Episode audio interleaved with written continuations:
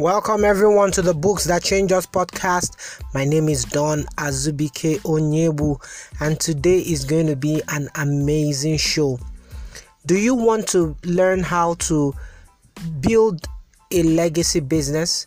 Do you want to learn how to increase your ability to earn and to retain what you've earned? Then this show has been made for you. Today our guest is Mister Sharif Badamosi. Mister Sharif is the principal consultant of the J P I N Consult. He is a management consultant, a certified business trainer, and a money management coach. Please join me as I welcome Mister Sharif.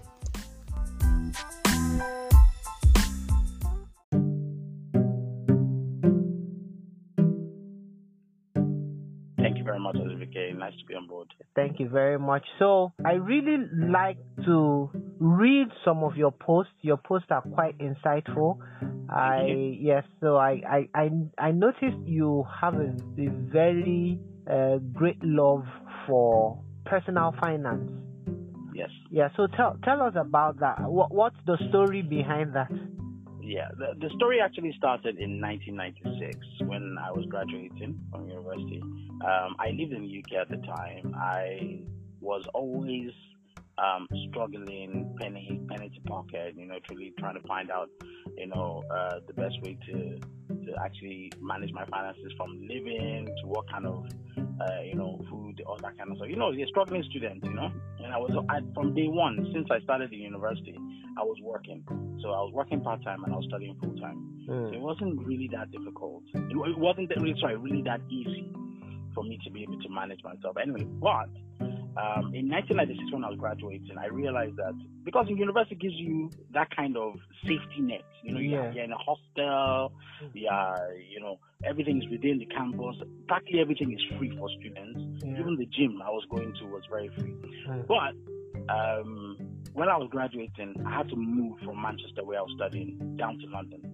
And I realized that I'm on my own. I no longer have the safety net. I no, no longer have a campus to shield me. Mm. That I now was going into the real world, because from there I now was searching for a master's or some postgraduate studies and all that. But where was I going to live in the U K? In London.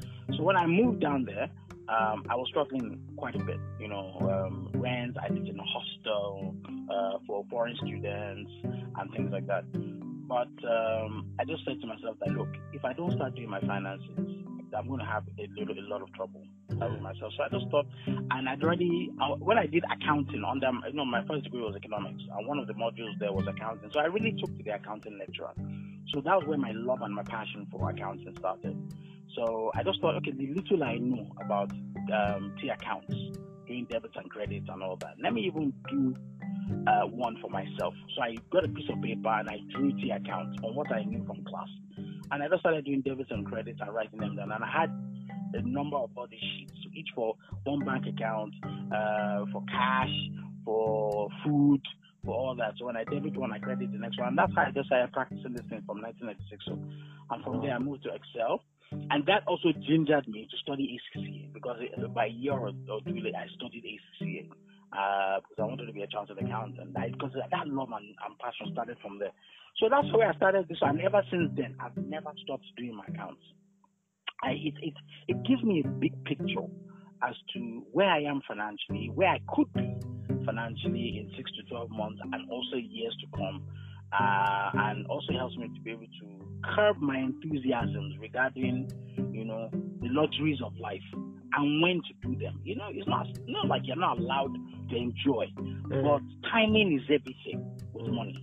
Mm. You know, and, and those one that's one of the things that I'm really, really passionate about. And when I see, and in Nigeria here, because that's one of the reasons I came back to Nigeria in two thousand six, I said, look, I need to teach my people, because there's things that I've picked up on my journeys around the world.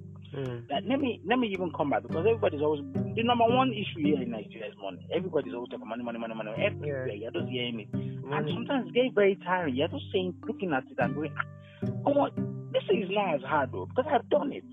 My first job, or how much was I saving when I started saving, was one pound something, and at the time the exchange rate, it just worked out to be about about one five mm. a month. That's all I could save. Right? A Nigerian will tell you today that how can I save one five? That, that money. And mm. I'm telling them that, look, yes, it's money. You'd be surprised. One five over twelve months. Just keep doing it. It's a start because the habit is more important than the amount. Yeah. And these are some of the things that I actually talk about a lot. So, mm. yeah, that's how I started. It was my own personal journey.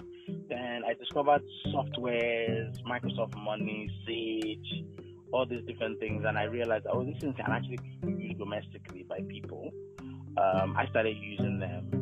Uh, Wave app, although Wave app they've discontinued outside America now, mm. uh, and different things like that. And I realized that the more I do that, the more I knew what I was doing. And it got me into the stock market earlier on. When I was in university, I was able to send money back to Nigeria mm. to buy stocks and shares. Mm. So things like that, all those different, different things. So by the time I came back in two thousand six, I had a, a, a portfolio of wealth waiting for me. So when you convert money from pounds to naira mm. to send to your papa, buying shares for me, and you keep buying, and that was when Nigeria was buoyant. So mm. I was building already stuff in my early twenties, which is what I'm encouraging a lot of people to do today. Do stuff in your early twenties, because by the time I'm, I'm forty something, like late forties, and I'm telling you, by the time you get to this age, you now realize, I thank God I did this thing, because I have three kids, I have a wife, and Nigeria, look at where it is now. Mm. So if you can accumulate some of these wealth for yourself, by the time You know, you know, things start getting all right, because they are going to. Mm. The economies go up and down. You are able to stand on it. So really, yeah, that was my story behind it. That's my personal experience. Interesting. Let, let me just maybe ride on that. Um, what's the best financial decision you've ever gotten from maybe a mentor or a coach or someone you look up to? Ah, best financial decision. There are many, but which one would I say was the best? Or one of the best, rather. Well, I, when I first, when I came back and I just started having issues, a big problem that I had was, how do I invest in this market? Because I have access to the U K market as well. How do I invest in this Nigerian market? Our currency is going to pot. It's, inflation is ridiculous. Now today is fourteen percent point something. So if I invest here, there is no investment in this country, I told myself, that can give me as much interest than the rate of inflation would erode it. Mm. So what's the point? Why don't go and do investments in U S dollars or pounds? But I remember speaking to a good friend of mine, and this guy has been invested here for a while. And the funny thing about it is that this guy is actually using the U K, but he chooses most of his investments in Nigeria. And I was surprised at the guy. I was like, he said, you'll be surprised where this country is going. He said, you've got to look at the bigger picture. And the bigger picture is, this country, there's a lot of mismanagement, yes, but there's also a lot of false information. Mm. Because you ask yourself the question, the same country that everybody is running away from, the same country that people are saying it's impossible to invest here, you get foreigners pouring in everything, yeah. Chinese, the Lebanese. What are they seeing that we are not? Mm. So that's the first question you need to ask yourself. That they're seeing something that we are not seeing. For them to leave their own country, their economies are more stable than ours. But yes, they believe that this place. I spoke to an Indian lady recently, and she said she even wants to be buried in Nigeria here. Her and her husband have decided that there's nothing for them in India. I was like, are you serious? Wow. When if you give a Nigerian an opportunity to collect Indian passport and go and live there, you will take it. Meanwhile, he doesn't see the gold that exists within his own economy. He takes someone else from outside to come and see it.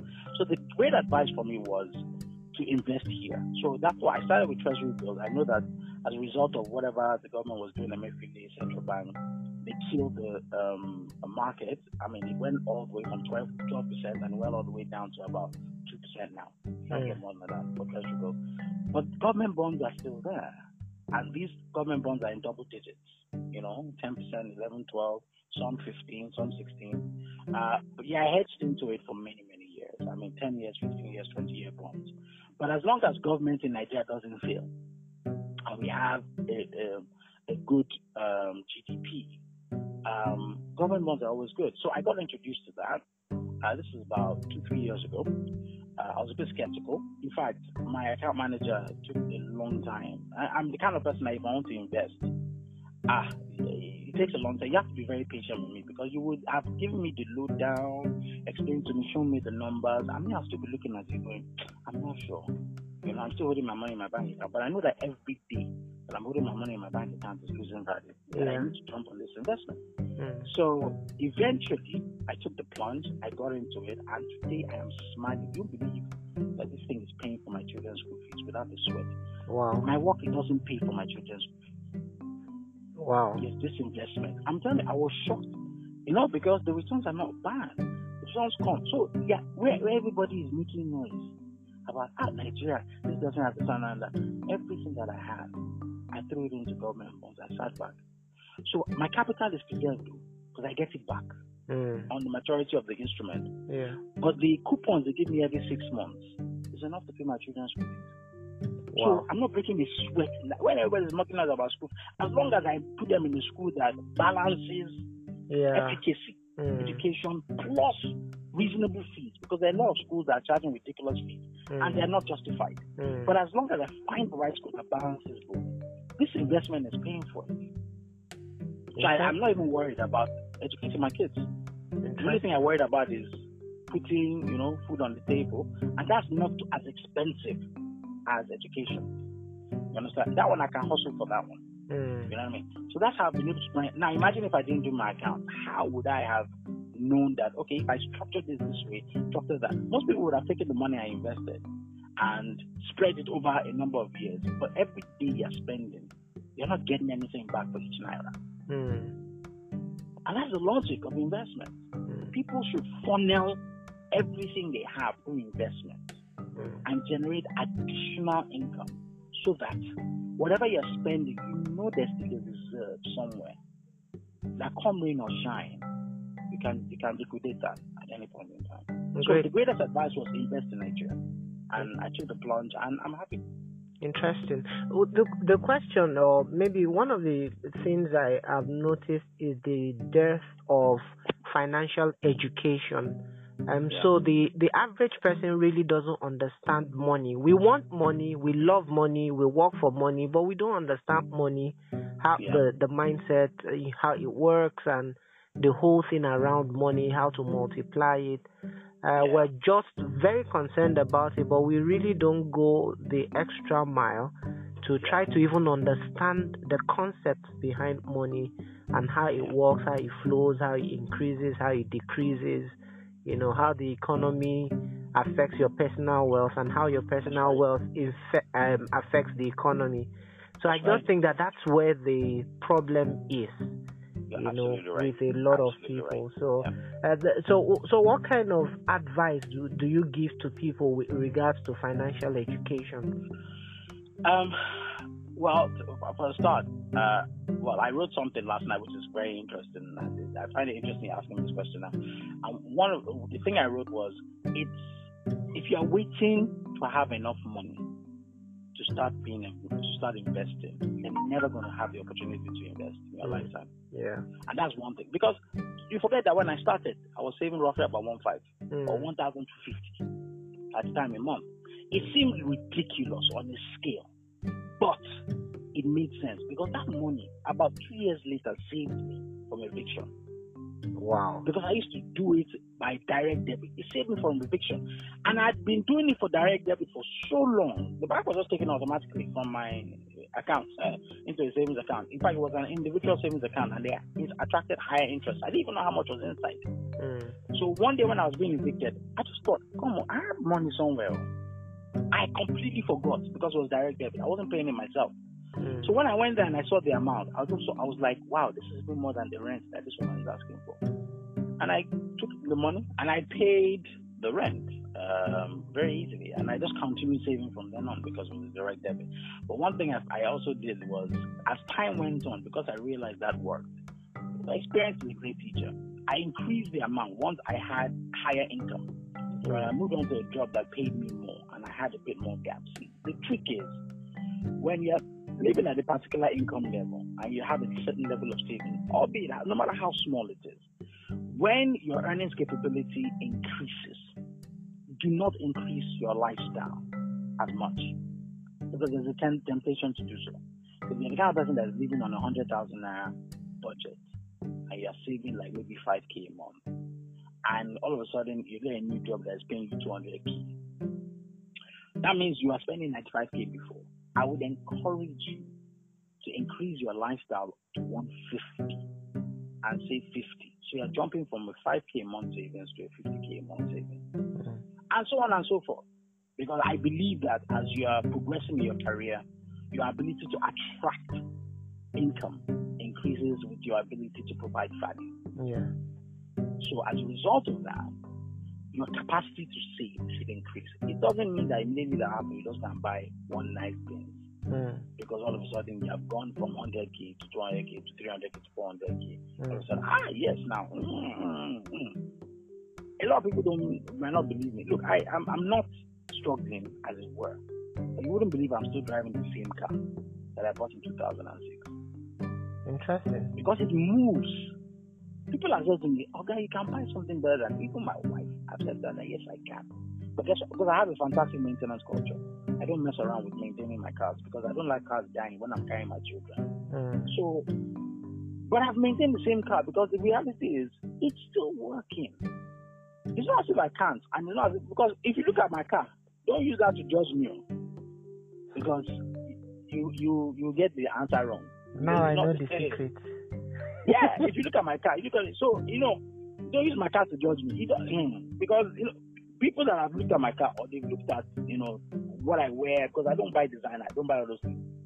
And they come to my house, look at me again, look at my house, and they were like, yeah. So you can have a fantastic, because guess what? The house is an asset. The car is a waste of money. Mm. As the house is appreciating, the car that I bought since two thousand six still ferrying me around Lagos, mm. right?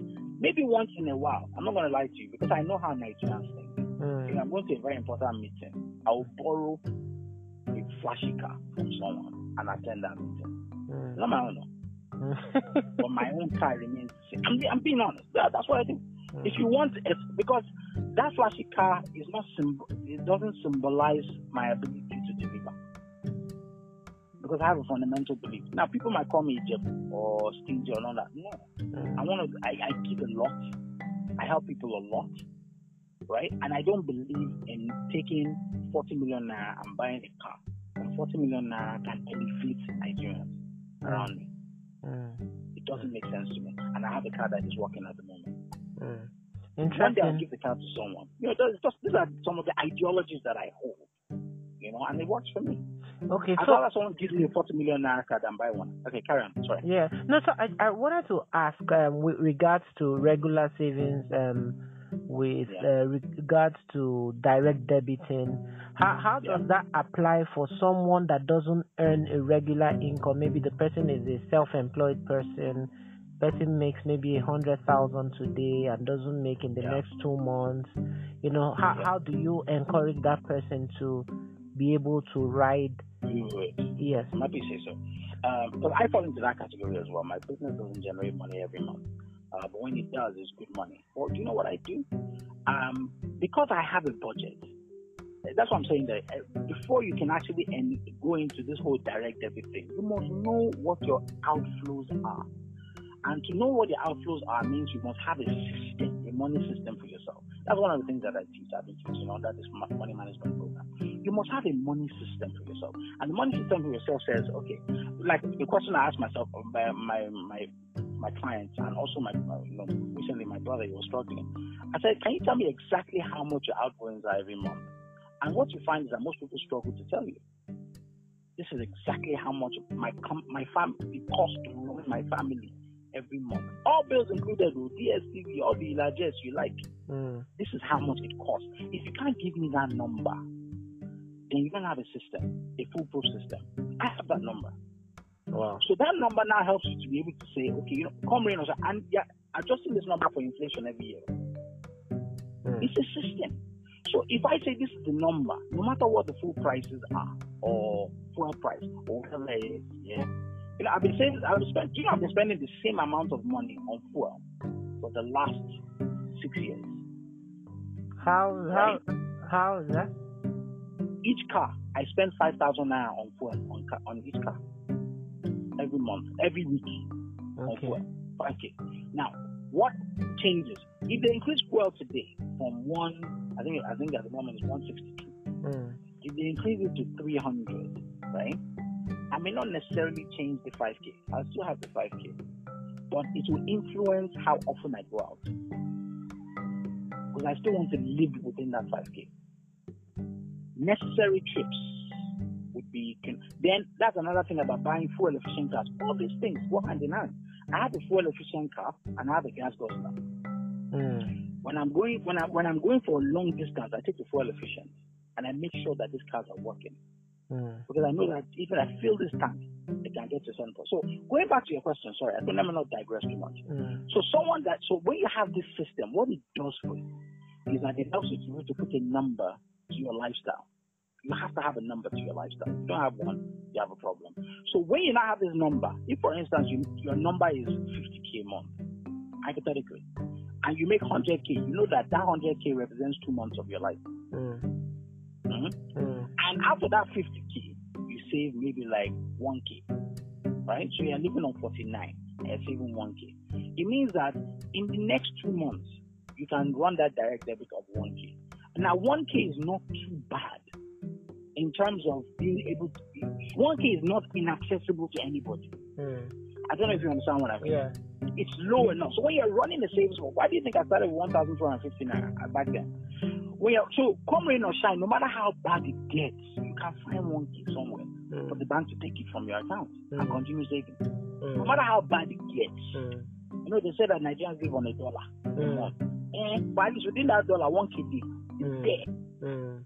You understand my logic now? Yeah. So the savings is a habit. Until you build a stable inflow, mm. you can start with the lowest that you know, come rain or shine, I will be able to find this amount to transfer and direct debit to, to savings. It never gets that bad. So, when you, and the only way you can identify this number is to know how much your lifestyle is worth. I think that that's where, I think that that's, yeah, I think that that's where a lot of people, um, they live literally hand to mouth. They don't, they don't, they don't have a, they don't have a number. They don't yeah. have um, the calculations. Uh, because sometimes um, I, I think I've asked someone, how much money do you need uh, to stop working? And he, he didn't have that answer. He felt lost. He hasn't done the calculation. He has not done the calculation. So he may actually have that money saved somewhere, but he, he doesn't even know. So he's still, you know, uh, hitting the streets, doing the rat race and everything. And that's why I still say that uh, financial education is the major uh, part where people are not getting it right. It's a must for everybody in the world, really. Wherever you are in this world, it's a must. Because people feel that financial education is go and also make as much money as you can and just know that the money is there. But the truth about it is that it's not about that. You can have all the money. And that's why some rich kids inherit so much money from their parents and they lose it within the span of a couple of years. They don't understand how that money can work for them. They don't. Why do you think a lot of, um, I, won't, I don't want to discriminate anybody, but a lot of leaders in African countries steal? Mm. It's mainly because they haven't learned how to. You can steal once, and for the rest of your life, you're living on that. Yeah. I'm, I'm not encouraging stealing, I'm just saying. And you don't have to deplete and bleed the resources of a country mm. just because. One day, they say you stole one billion. Another day, three trillion. Another, what are you, excuse me? Hundred million even in this Nigeria. If someone knows what to do with it, you don't need to make any more money again. If that money can work for you for the rest of your life. If you know what you're doing. Interesting. I still think a lot of people don't know what they're doing. They feel they have to have the trillions and the billions. Okay. And some people are already sitting on the rest of their lives. But they're all doing outside trying to make more instead of learning how to make that one continue multiplying so that they can sit down, read, relax, and read books like you and I are doing. Wow, interesting.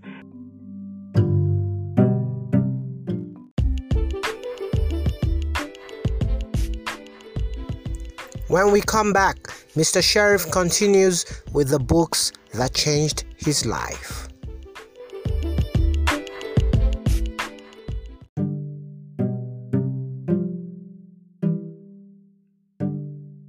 Some of the books that um, you've read that have changed your life?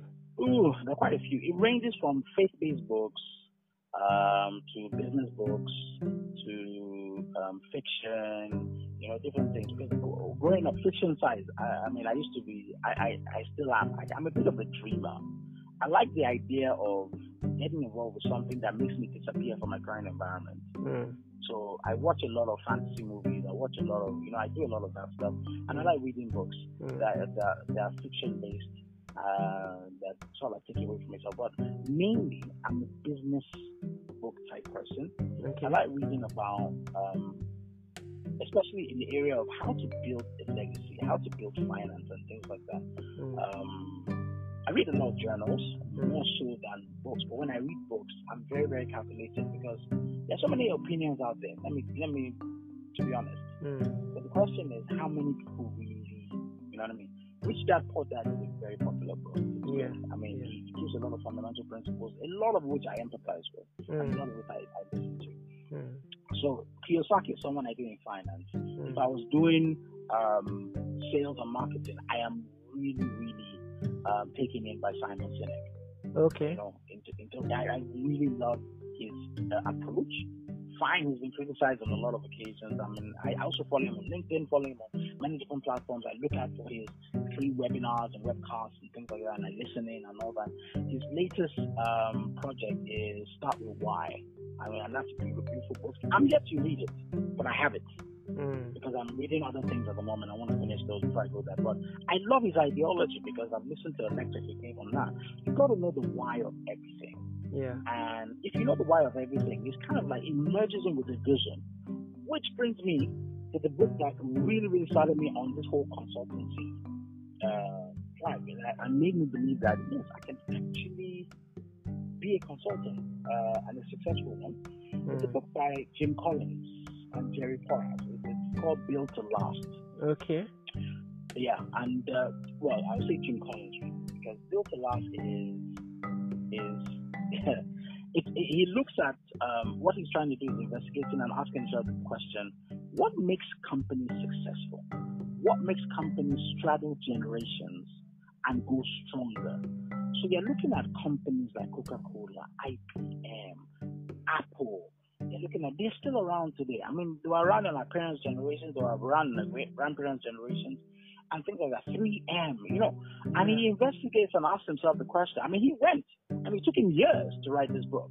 He went around and started asking the question, what makes these companies successful and some other companies are struggling to even make their five year mark? And he was running comparisons between great companies, right? Good companies and great companies, mm. right?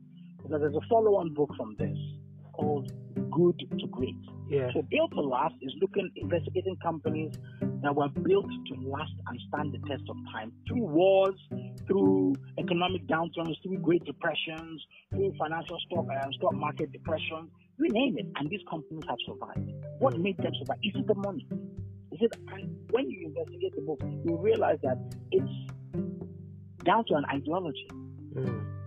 Now, ideology sounds very simple on the face of it. But one of the most complicated aspects of any business, if you're an entrepreneur there and you're listening to this, understand, one of the biggest problems you're going to have as an entrepreneur is people. Yeah. That's always going to be the biggest problem you have, no matter how much. It's not money, it's people. Because people, you cannot just control the way you want it. Resources can be controlled. Yeah. You can control your, your the way your business is. You can control your brand, how you want it to be to be seen and all that. But the people that will help you to be able to achieve your objective, that's a tougher nut to crack. Mm. And what you find is a lot, especially in this economy in Nigeria, we haven't got the people formula right. Yeah. We're still struggling extremely well. And that's one thing that did it for me, because when I read Jim Collins' book, Build to Last, I started reading and I realized that the, the, what is similar or what is um, consistent with a lot of these great companies like Coca-Cola, Pepsi, three M, um, and, and, and the likes, is the fact that they were formed, because he went back to the founders of these companies and looked at what was driving them to do this. Mm. And even companies like, I'll give you an example, um, General Electric. Mm. General Electric was a phenomenal company under Jack Welch. I read mm. something about what Jack Welch did there. Mm. And when Jack Welch left, things started going wrong. There was a, a gap economic robustness, and you have to come back. And what was so different? So it wasn't just about Jack Welch's management style or ability or vision or whatever it is. The vision of um, the company was still the same. But what Jack Welch was able to do was that he was a master at people management. Mm. And that's what separates the, the, the, the winners from the losers. They're not, because it takes a heck of a lot of patience to be able to manage and drive people in such a way that they buy into your ideology, your philosophy, your credo, your, your value systems to such a degree that even they themselves are greater proponents mm. than you, the founder of the company. Mm. And founders and leaders too have to position themselves in in, in, in a way that um, they realize that, look, these guys are our greatest assets, and we are not necessarily the greatest assets of their business, of my business, even though I started the business. It takes a lot of strength for a leader or an entrepreneur to step back and let other people be the face of his company, mm. or to step back and let other people drive the success of his organization. Because you started a business doesn't mean you are the biggest brain there. It doesn't. So that's, yeah. that's, that, that, that doesn't all go well with the ego of the average person. At all, especially the average Nigerian. Ah, no. That's a big problem. I have to be the it's founder, visionary, et cetera. Yeah, you have to know everything. Me. Yeah, and you know, and that's why we re- regard everybody as staff rather than partners. Interesting. You know what I mean? Yeah. Everybody that works for you is a partner. They don't have to be there. They have to make a choice to wake up every day and leave their homes and come and join you. Yeah, you're giving them a paycheck, but we reduce the average worker in Nigeria to someone that collects a paycheck, a member of staff, and we don't see them as, this person can actually be the reason why my, my brand succeeds above my competitors. But they never tap into that person's resource. Because if you allow him to shine, where does that leave me as the owner? Mm. Mm. But wow. You see, if you start a business today, you must tell yourself that this business is bigger than me, must outlive me, right? Mm. And, you know, it doesn't have to be my name that's on it. Mm. So that's, that's a completely whole new mindset. Yes, it's a complete mindset shift. And I feel a lot of companies in Nigeria need to build that. Because another thing that Jim Collins looks at is succession. Most companies, and this is how a lot of companies fail, mm. is succession. Most companies that were great never ever kept it in the family. Mm. That's a big one. They mm. never kept it in the family. They were succeeded. The owners of the companies were succeeded by people that were the most competent. Because you had children doesn't mean that they'll be interested in what you're doing. A lot of people have to realize this. And Nigerians want to keep it in the family because they feel that, oh, if my son is not there or my daughter is not there, but they're not the best person. There are other people in this country that are equally as good. Wound them. Because again, when you have this sort of values, credos, um, uh, vision, mission statement, uh, and uh, you value the company above everybody that is there, including you, the founder, it's no longer about yourself or your bloodline. It's more about success of the enterprise. And that's why some companies even don't go to market and capitalize on the stock market because they feel they'll lose their enterprise. And that's one of the biggest cowardice moves you can ever make as an entrepreneur. You have the opportunity to go to list, get into the shareholding. Yes, there's a risk that once you list, you lose your company. Mm-hmm. There's a risk that you and, and lose control. You want the company to survive mm-hmm. and lose control. Yeah. So at the end of the day, please. So these are the fundamental ideologies that if you really want to build a big, a, a great company that lasts generations, like the Coca-Cola of this world or the Xerox or all these guys. What are you willing to sacrifice? What are you willing to let go? And are you willing to step aside and let the company grow without you being the foreigner, even though you're the one that created it? It takes a lot of guts to go down that road. It does. And that's what Jim Collins talks about in Build to Last. It that's does. One of the ideas he looks at. Yeah. It does. So, qu- question uh, that uh, I, I also like to ask you is, Um, how did that affect your own life and your own business? Yeah, because I went in as a consultant. So when I was starting this business, I said to myself, I want to work with people because initially I wanted to work with people that share similar ideologies.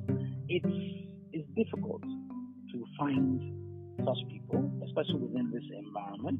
But I do have a few. I, I, I will say that I'm blessed. I'm lucky to have a few that's around me.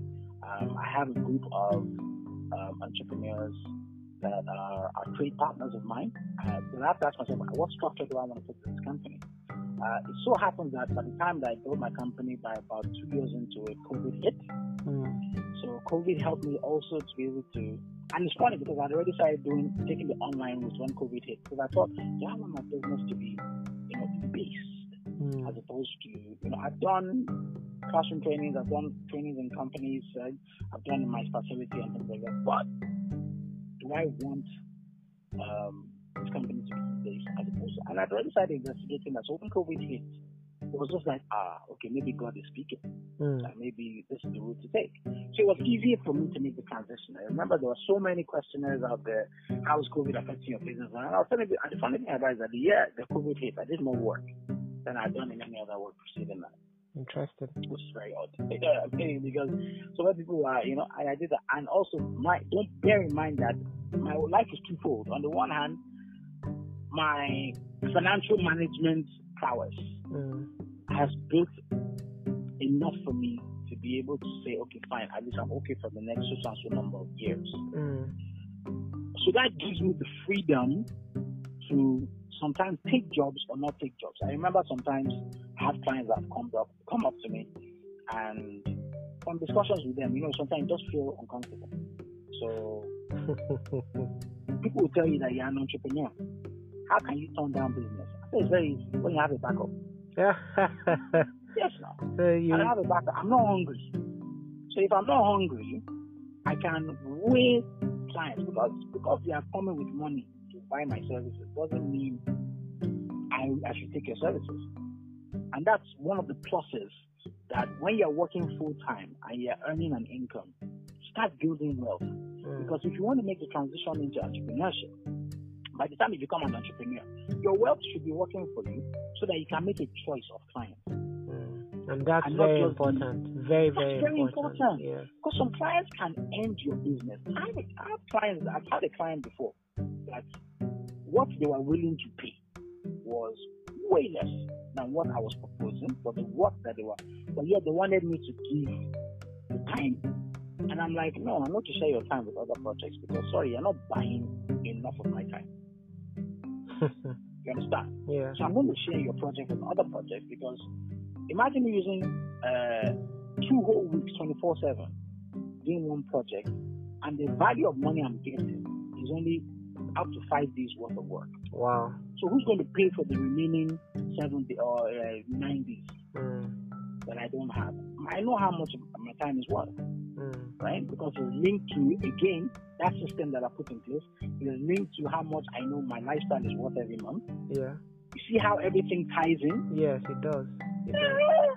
So imagine if we don't have those systems, people are scratching heads. That's how some entrepreneurs are struggling to find out how much to charge. How much to charge is based on how much you're paying yourself on the salary, and how much you're paying your staff, and how much you're paying all these things. And you can't go below that. And some jobs you have to walk away from because it's better for you to have no job within a, a space of time mm. than to fool yourself with a job that is underpaying you by at least fifty percent. Mm. And when an opportunity comes, you can't take it because you're occupied with a with no value job. I, what? Mm. The, the space must be free. It's a similar concept of you're dating someone that you know you can't marry. So mm. someone that you can marry now comes along, sees you dating someone, and they think you're taking, and they move on. You've lost out. Wow. This has you been... don't fill the void with nonsense. Yeah, very, very important. Uh, this is very important. This is very, very, very interesting. And, you know, I, I know we could spend all the time, keep talking, Absolutely. and but, but this has been great value for for both me and all our listeners. And I... And for me uh, as well. Yeah, thank you. And for you as well. So uh, thank you so much for, for honoring our invitation and for sharing your heart and your experience with us. I know one of these one of these days also will we'll also follow up. By the time Please. you know you read yes. other other books that you would like to share yeah. with us, we'll be glad to have the time with you. So thank you so much for for coming uh, on our on our podcast. So how can people reach you?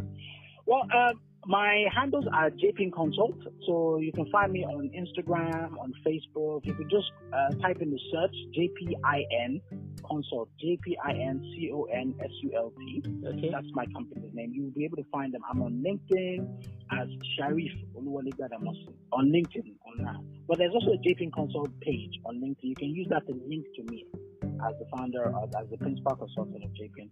Um, but, um, well, Twitter, they have closed now, but I'm on Twitter, but until they decide to let us back in.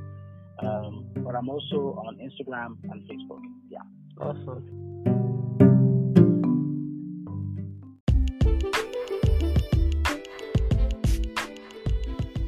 Hope you enjoyed today's episode of the podcast. Please share your comments with us. Please help us also rate this podcast and subscribe. And we wish you an awesome, awesome day.